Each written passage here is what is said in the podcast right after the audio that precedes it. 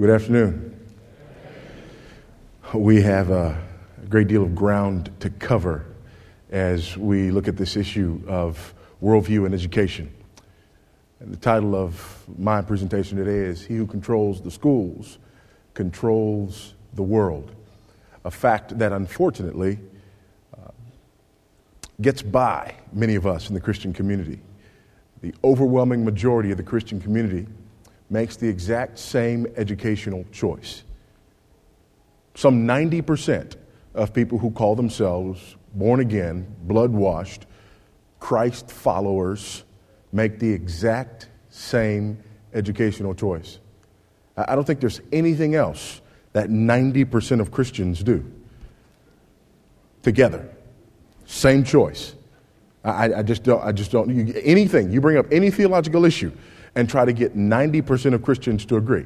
I mean, well, you know, okay, we, we, the deity of Christ, and we're, you know, that, that's, other than that, which Bible are you going to use? Fight to the death over which Bible you're going to use, okay? Uh, what, what, which denomination you're going to be a part of. Duke it out there too. But 90% make the exact same educational choice. And nobody can point to book, chapter, and verse to justify it.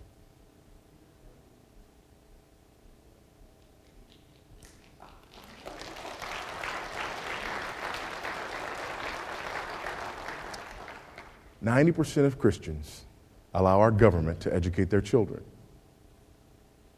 We are losing somewhere between 70 and 88 percent of our children by the end of their freshman year in college.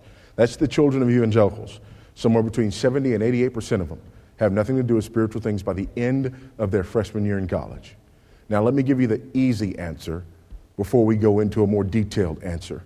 The easy answer is this if we continue to send our children to Caesar for their education, we need to stop being surprised when they come home as Romans.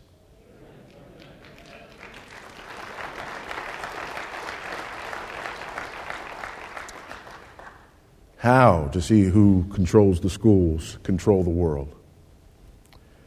Luke chapter 6 and verse 40. A pupil is not above his teacher, but everyone, after he has been fully trained, will be like his teacher. This is the New Testament version of Proverbs 22 6.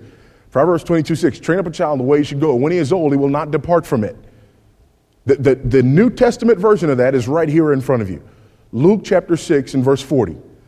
A pupil is not above his teacher, but everyone, after he has been fully trained, will be like his teacher. It's simple, it makes sense.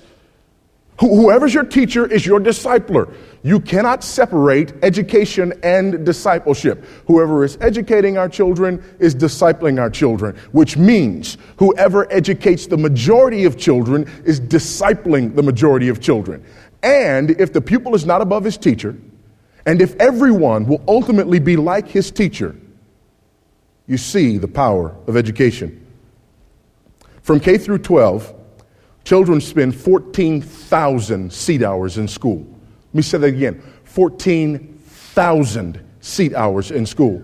The average Christian family spends less than 30 minutes per week discussing spiritual matters.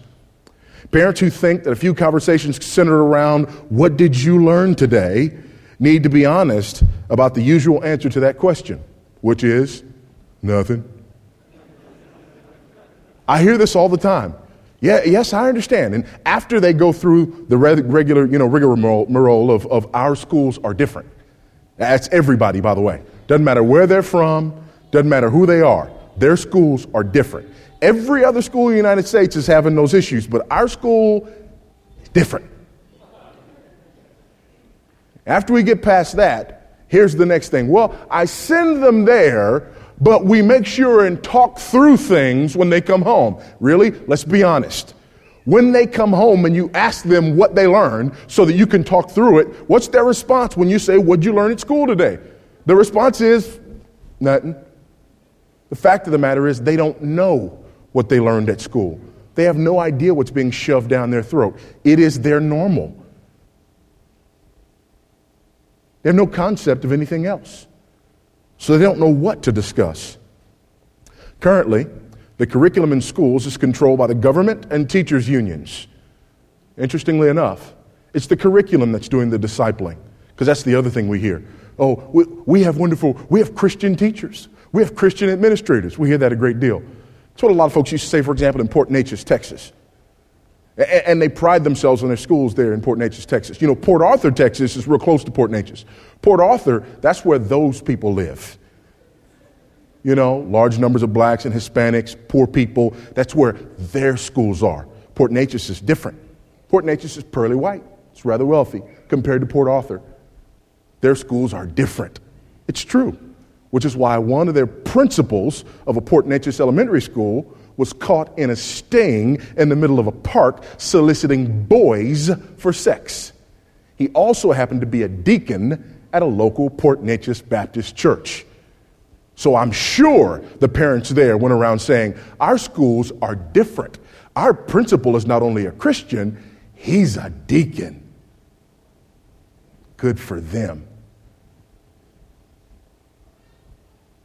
The teacher in Florida, in the Tampa area, who got a slap on the wrist for having sex with teenage boys.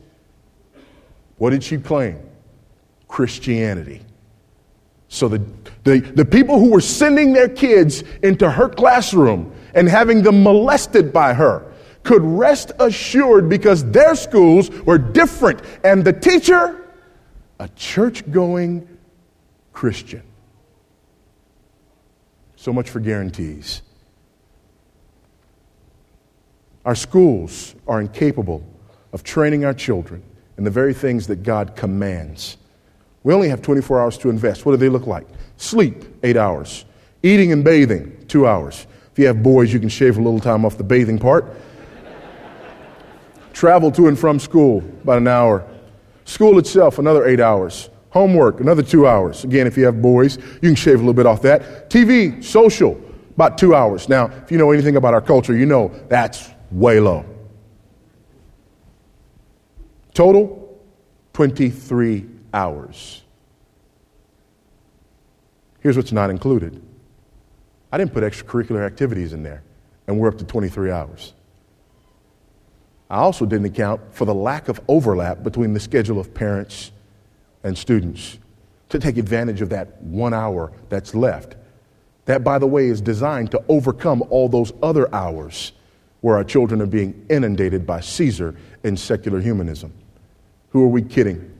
There's not enough time in the day to compete with the schools for the minds of our children.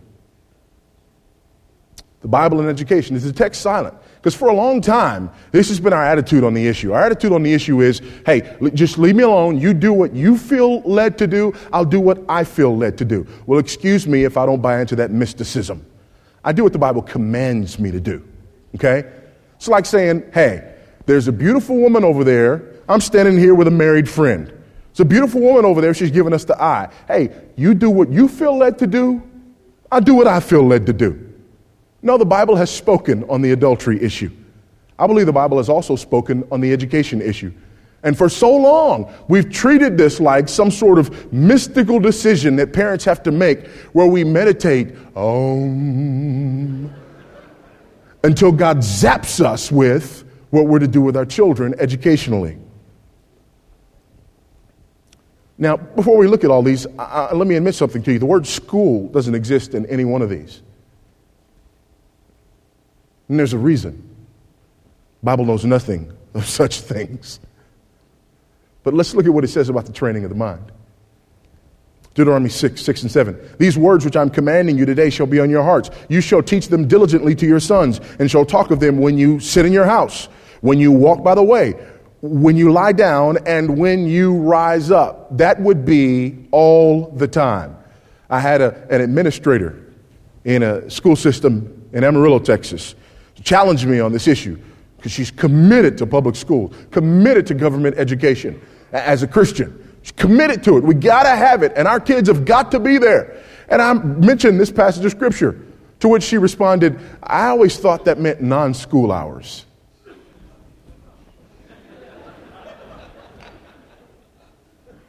Ma'am, where, pray tell, was Moses sending his kids to school?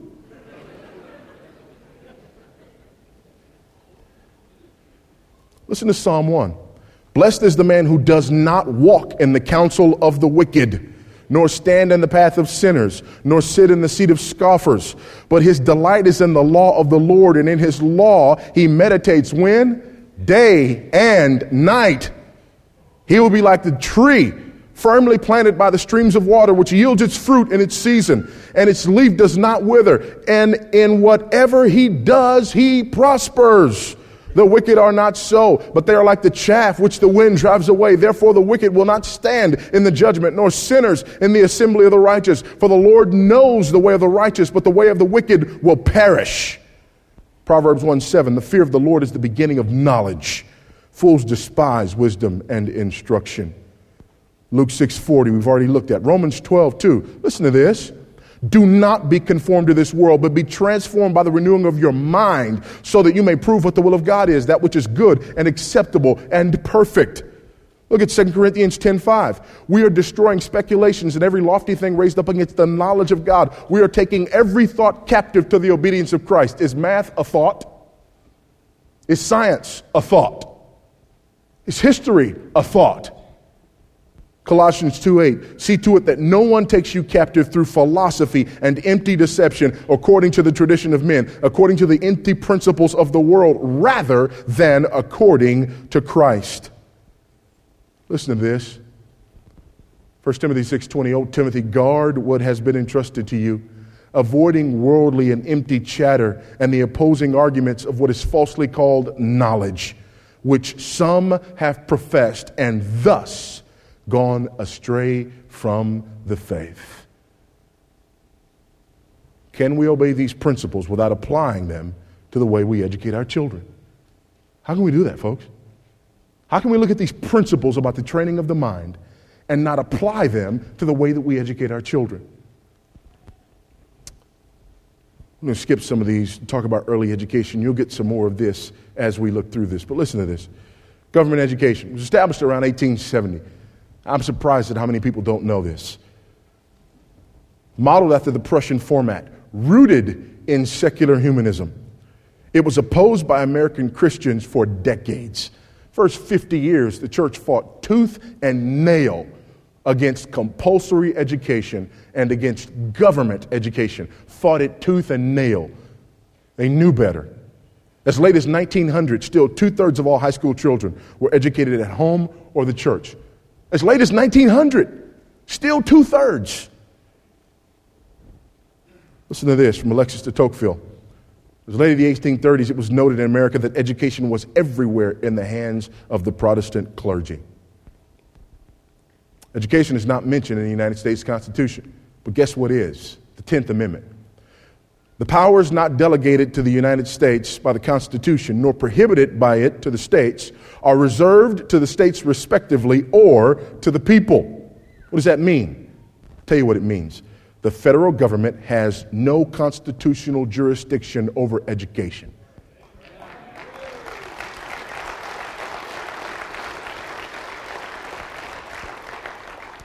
Now we clap, but let me pause here to give you an illustration. Remember, a pupil is not above his teacher, but everyone after he is fully trained will be like his teacher. I, am a homeschool dad. We homeschool our children. Trey's with me. Trey travels everywhere with me. Trey's 14 years old. I am his teacher. I am his discipler. When our sons reach the age of 13, they go through a rite of, rite of passage. They enter into manhood.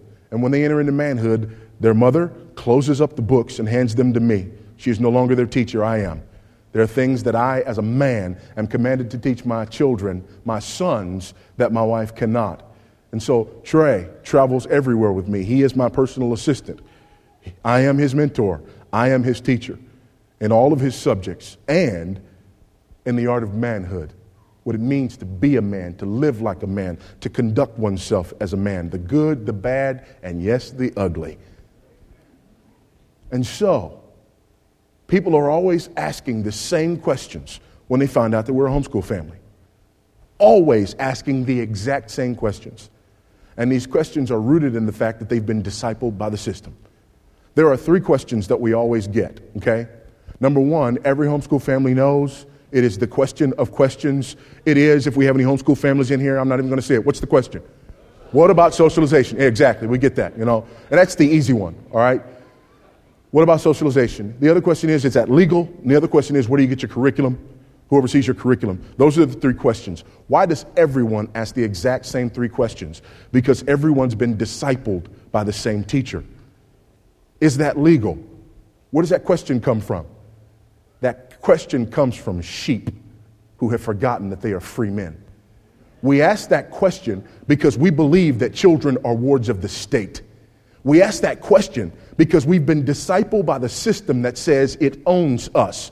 And the first question everybody asks is, How can you educate your own children? Why? Why? Because the system wants you to be a slave. I'm a free man. My children are mine, not wards of the state. The government has no jurisdiction over my children.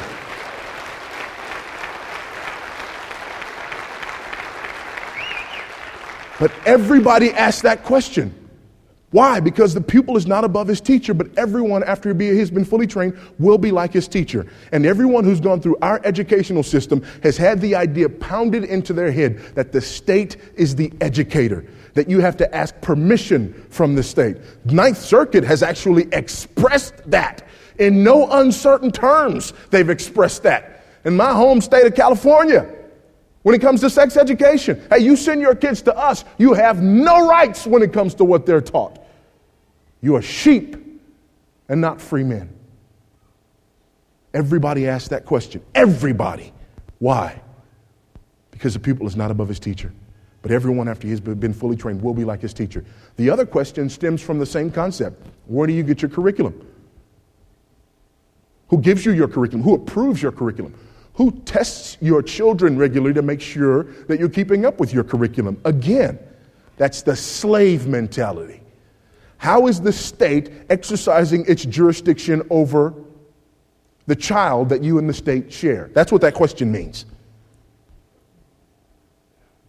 And the last question well, what about socialization? Again, it comes from the same place because we're sheep and not living like free men. Socialization. Are you serious? I want a group of 14 year olds socializing my son right now? Are you kidding me? When was the last time you were in a room with 25 people your exact same age? School. It never happens again once school is over, which means that that is false socialization that gives you skills that you never needed to acquire in the first place.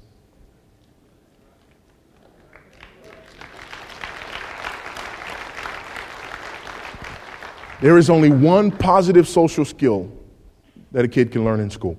There's a bunch of negative social skills you can learn in school. And afterwards, you want to talk, we can talk about those. I got plenty of those that I learned in school. Only one positive social skill. I've searched this out. Only one. And that's standing in line. And if you have enough kids, you can teach that at home, okay?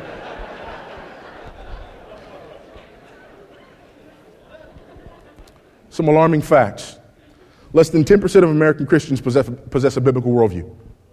Less than 10% of American Christians operate from, from a biblical worldview. And if we have time, you'll see. Let me tell you right now, in case we don't have time when we get there.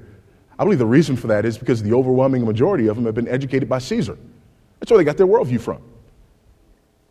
Two thirds of born again Christians, and I put that born again in quotes because that's what they claim in America, assert that there's no such thing as absolute truth, which means they don't believe they're absolutely saved. All right. Only four out of ten said they were absolutely committed to the Christian faith. In today, maybe out tomorrow. Only 44% of church youth assert that humans are capable of grasping the meaning of truth, which makes you want to ask, how did you grasp the meaning of the truth that you can't grasp the meaning of truth? But anyway, um, 85% of church youth agreed with the statement what is right for one person in a given situation might not be right for another person who encounters the same situation. That's relativism or situational ethics. 62% agreed with the statement nothing can be known for certain except the things that you experience in your life. And of course, that must mean that they've experienced everything else in their life in order to know that this is true, because that's the only way that they can make that statement. All right, people with a Christian worldview, 11 times less likely to condone adultery. 15 times less likely to believe homosexuality is acceptable, 18 times less likely to condone drunkenness, 31 times less likely to condone premarital cohabitation, and 100 times less likely to, to endorse abortion. What are we always pounding the pulpit about? This list. Why are we always pounding the pulpit about this list?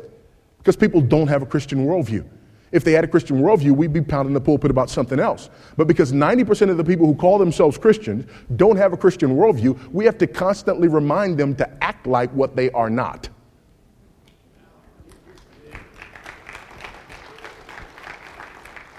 So, what's a worldview? Briefly, a worldview is a set of underlying assumptions that interpret existence. Listen to Ron Nash. A worldview is a conceptual theme by which we consciously or unconsciously place or fit everything we believe in by which we interpret or judge reality. To James Sire. Our ground floor assumptions, ones that are so basic that none more basic can be conceived, those compose our worldview. And here from Colson and Pearcey. A worldview is the sum total of our beliefs about the world, the big picture that directs our daily decisions and actions. Our worldview directs our daily decisions and actions. You want to know a person's worldview? Don't ask them what they believe, just watch how they live. That's where you see a person's worldview. How are these worldviews formed? First of all, they're formed informally. No formal class, sit down, this is your worldview. So when our students are in the government education system, Nobody's saying to them, here is secular humanism. They're not saying that. It's informal, uh, uncritically. They're not thinking through it. In fact, they're not even being taught to think. We don't teach logic in our schools anymore. Why? You cannot shove trash down the throat of a person whom you've taught logic. They're learned intergenerationally, they're learned intragenerationally, and they're learned over time. 14,000 seat hours. Elements of a worldview our view of God, our view of man, our view of truth, our view of knowledge, and our view of ethics. Again, the most basic. There's a couple more we can add here, but just the most basic, just to give you an idea here, okay? Two main competing worldviews in our culture secular humanism and Christian theism. View of God, atheistic versus theistic. View of man, Secular humanism, evolutionary. Christian theism, special creation. View of truth. Secular humanism, truth is relative. Christian theism, truth is absolute. View of knowledge, how do we know things? Secular humanism, naturalistic materialism. Nature is a closed system. Matter is all that matters. There's nothing outside of nature. So everything that we know, we know through our observation of nature. Christian theism, general and special revelation. This is an important point because they argue, we heard Bill Maher's statement, Christians are the ones who don't like science. No, Christian theism is actually the worldview that formed the basis and foundation for the philosophy of science. It's Christian theism as a worldview that gave us the hard sciences. Don't forget that. In fact, secular humanism does not work well with science because how can you do science if you believe truth is relative? View of ethics. Secular humanism believes they're cultural and negotiated. What's ethical in one culture is not necessarily ethical in another. Christian theism says they're absolute and universal. It doesn't take a genius to figure out which of these worldviews dominates contemporary American culture. For the sake of time, we'll move here. Look at the educational influence on worldview. Non Christian education puts the child in a vacuum. The result is that child dies. Christian education alone really nurtures personality because it alone gives the child air and food. Modern educational philosophy gruesomely insults our God and our Christ. How then do you expect to build anything positively Christian or theistic upon a foundation which is the negation of Christianity and theism? No teaching of any sort is possible except in Christian schools. It's Cornelius Van Til. This whole process of education is to be religious. And not only religious, but Christian. And as Christianity is the only true religion, and God in Christ, the only true God, the only possible means of profitable education is the nurture and admonition of the Lord. Charles Hodge. Listen to A.A. Hodge. I am as sure as I am of Christ's reign that a comprehensive and centralized system of national education, separate from religion, as is now commonly proposed, gives you an idea of when he's writing will prove the most appalling enginery for the propagation of anti Christian and atheistic unbelief and of antisocial, nihilistic ethics, individual, social, and political, which this sin rent world has ever seen. Those words were prescient. David Alan Black is a dear friend of mine, professor of New Testament Greek at Southeastern Seminary No academic skepticism, no secularist authors, no blatant materialism can so undermine the spiritual life of the country like the completely secularized training of a child under the authority of the state. Bible based education is mandatory for Christian parents. If we think we can keep our children in a secular school system and escape the dumbed down, amoral, and immoral results of secular humanism in schools, we are sorely mistaken. Amen. Hallelujah. Praise the Lord. By the way, we're not the only ones who understand this. When an opponent declares, I will not come over to your side, I calmly say, Your child belongs to us already. What are you? You will pass on. Your descendants, however, now stand in the new camp. In a short time, they will know nothing else but this new community. Who knew this about the power of education? Adolf Hitler. Education is thus the most powerful ally of humanism and every public school is a school of humanism. What can the theistic Sunday school, meeting for an hour once a week and teaching only a fraction of the children, do to stem the tide of a five day program of humanistic teaching? Charles Potter, signer of the Humanist Manifesto, one of the architects of the modern American educational system. Our schools may not teach Johnny to read properly, but the fact that Johnny is in school until he is 16, by the way, now that's 18, tends to lean toward the elimination of religious superstition. Paul Blanshard, signer of the Humanist Manifesto, one of the architects of the modern American educational system. Public education is the parochial education of scientific humanism. Joe Burnett, signer of the Humanist Manifesto, one of the architects of the modern American educational system. So, how are they doing? The Nehemiah Institute has been conducting the Peers test for decades. It tests worldview. What does that test look like? Here, here's the, the, the breakdown of the scale of the Peers test.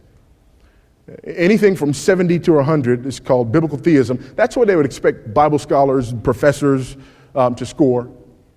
Moderate Christian worldview, 30 to 69 range. That's what they would, they would expect mature Christians to score. You're a Christian, you have a Christian worldview, 30 to 69. Secular humanism, 0 to 29.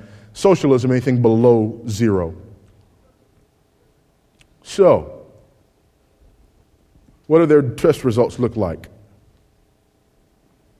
Biblical scholars average 87.8, just where you would expect between the 70 to 100 range.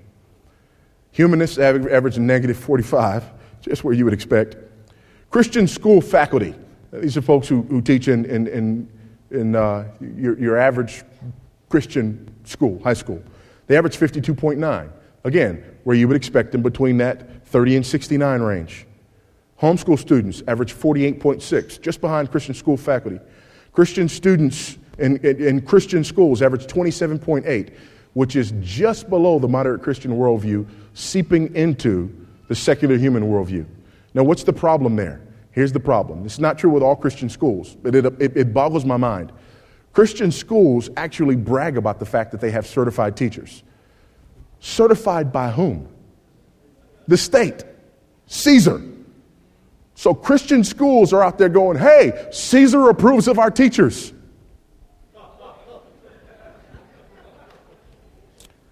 Just keep moving. All right.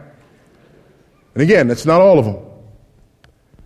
Christian students in public school average 7.9 on the PEERS test.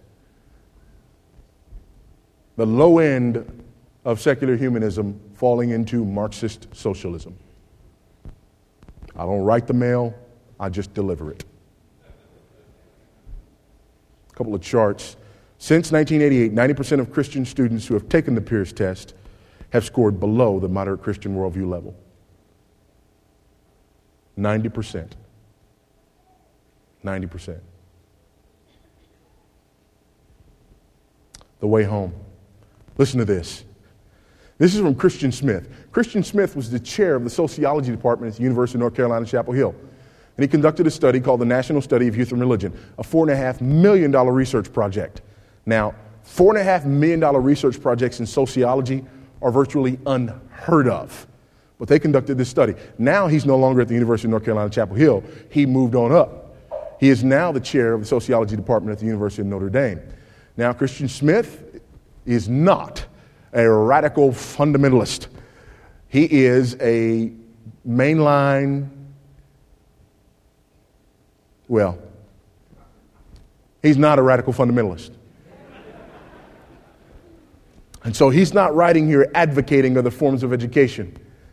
Listen to him when he just puts forth his pure research, especially when religion is structurally isolated from the primary schedules and networks that comprise teenagers' lives, are teens' religious and spiritual lives most weak.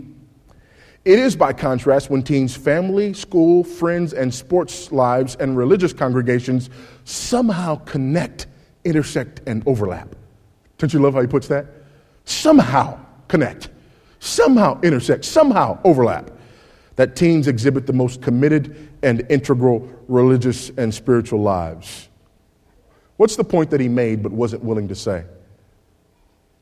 The point that he made, the point that he found in the National Study of Youth and Religion was this it's the same thing found by the National Home Education Research Institute.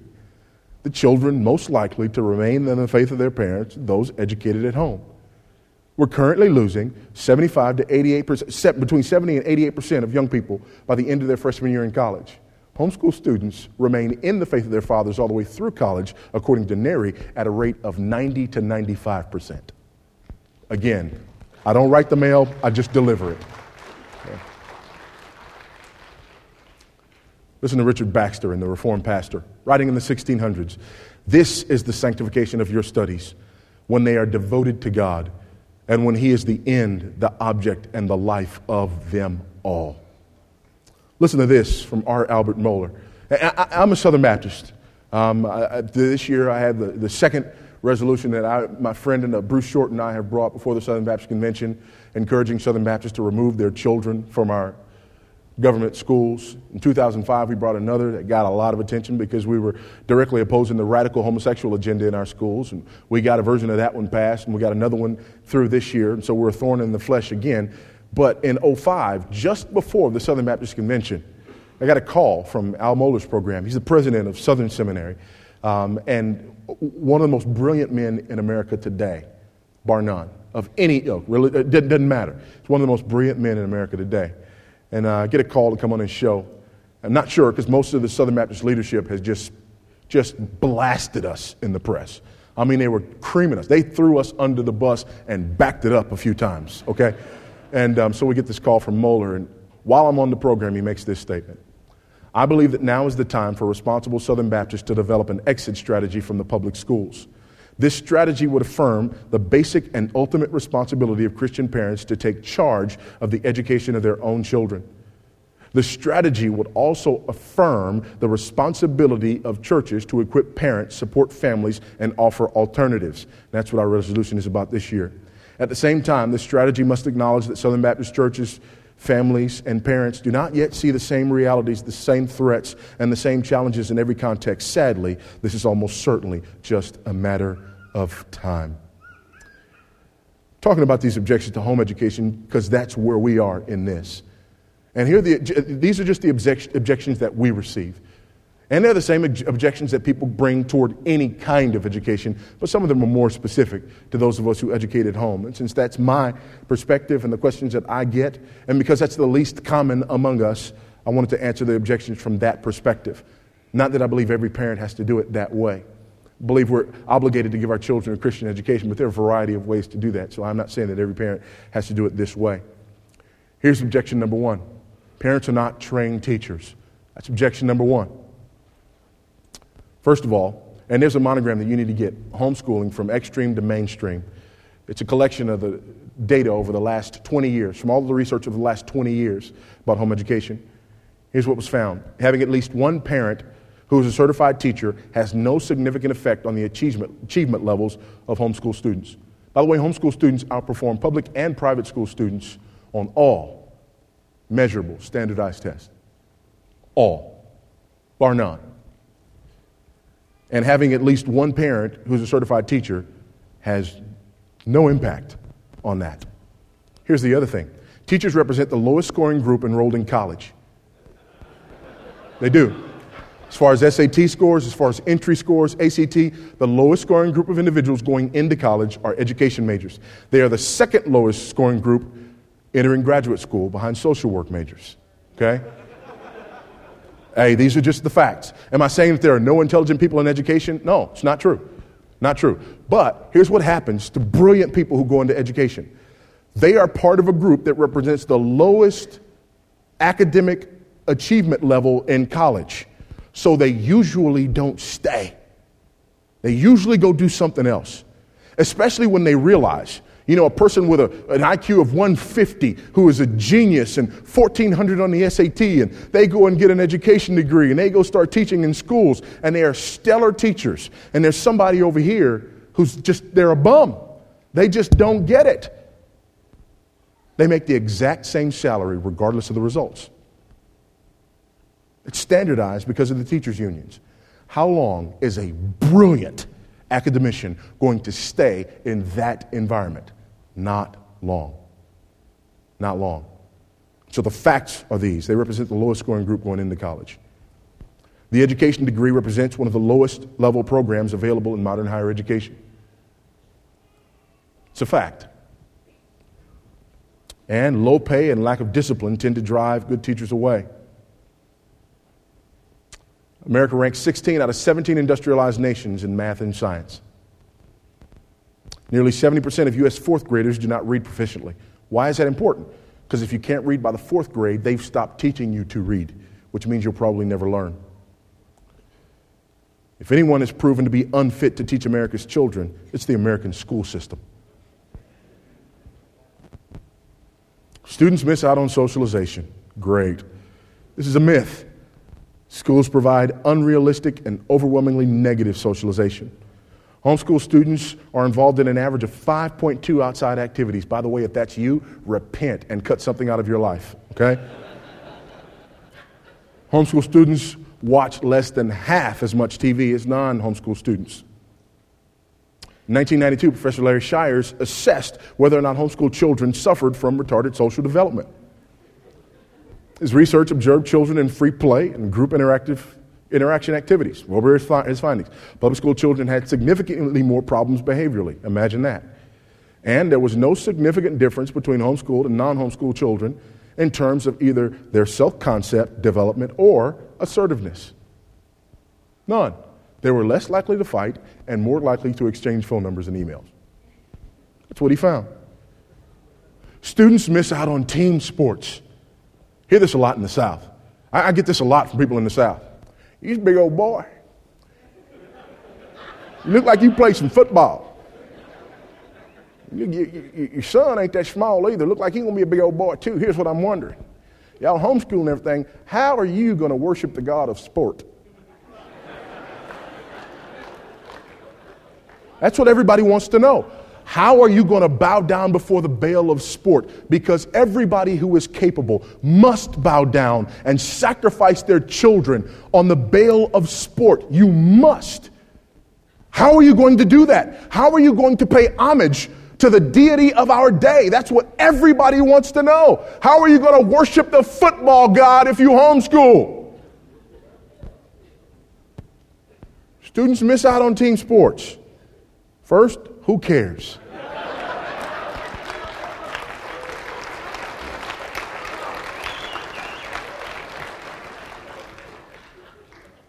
Next, while physical activity is important to children's development, organized sports for children are a recent development that has led to higher levels of performance on the field, but no increase in academic, spiritual, social, or emotional development. We need to be physically active. George Washington wasn't part of a traveling baseball team when he was a kid. Thomas Jefferson wasn't on the soccer team when he was a kid. They turned out okay. well, well, team sports build character. Really? If you believe that, then you must also believe that the men with the most character in America are in the NBA and the NFL. Because they've got more team sports under their belt than anybody else, right?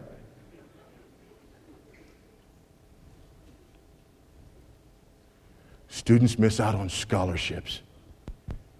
In recent years, homeschool students are gaining admission and scholarships to the most prestigious universities. In fact, most schools have people dedicated to recruiting homeschool students because they are the best equipped students in America when it comes to being prepared to go into college. Over 700 post secondary institutions across the United States, including Harvard, Yale, Stanford, MIT, Rice, and the Citadel, have admitted homeschool students. Everybody does. Low income students are left in underperforming schools. That's what we heard a lot in the Southern Baptist Convention. If we do this pullout, those low income students are going to be left in underperforming schools. We can't leave them there. Well, first of all, students taught at home by mothers who never finished high school, listen to this, scored a full 55 percentile points higher than public school students from families with comparable education levels. So, mother number one didn't finish high school, her kids went to public school. Mother number two didn't finish high school, she homeschools her children at home. Mother number two, who didn't finish high school, just like that one didn't, her kid scores an average of 55 percentile points higher than the other kid. By the way, the mean performance of homeschool uh, students whose parents do not have college degrees, or it should be high school diplomas, is much higher than the mean performance of students in public schools on the whole. In case you're wondering if I really said that, let me say it plainly. Homeschool moms who never graduated from high school, their students outscore the national average of public school students. Don't miss that. Don't miss that. These kids struggling in these schools. Like me, I was raised in drug infested, gang infested South Central LA in the projects, raised by a single teenage Buddhist mother. I went to horrible schools. I'd have been better off if my mother taught me at home. Moreover, these students are left in underperforming schools whether Christians decide to use them or not. This amazes me. If we do this, those children will be left in underperforming schools. Oh, and now they're not?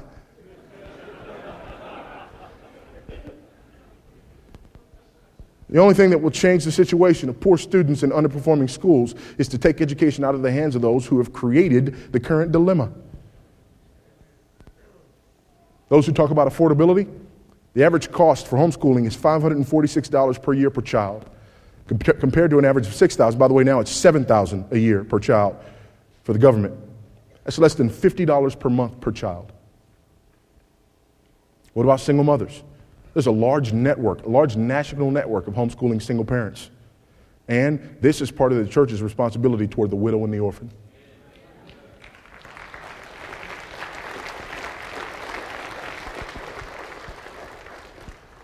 If you pull them out, we're not being salt and light. Really, the context of Matthew 5 has nothing to do with sending our children to the government school. The idea of salt and light has to do with being distinct, not with assimilating. City on a hill cannot be hidden. What's great about a city on a hill? It's distinct and set apart. We homeschool because we believe in being salt and light, distinct and set apart. By the way, on the whole salt and light argument, you know, when you continue to read in, in Matthew 5, the Sermon on the Mount, when Jesus gives the treatment of salt and light in that passage. And, and people say, I say this? We be salt and light. If you continue to read just a few more verses, he talks about not a jot or tittle of the law passing away. And he makes a statement about those who teach little ones to go astray from the law and says that they are the least in the kingdom. So, right there in the very passage, right after the place where people go and say, Need to be salt and light, Jesus says, If you are encouraging young ones to go astray from keeping the law, you are the least in the kingdom. The least in the kingdom. What is my responsibility as a father? My responsibility as a father is to equip and to train my children, to raise them in the discipline and instruction of the Lord. That is my responsibility as a father. My responsibility as a father is to raise, train, hone, aim, and launch the arrows that God has given me.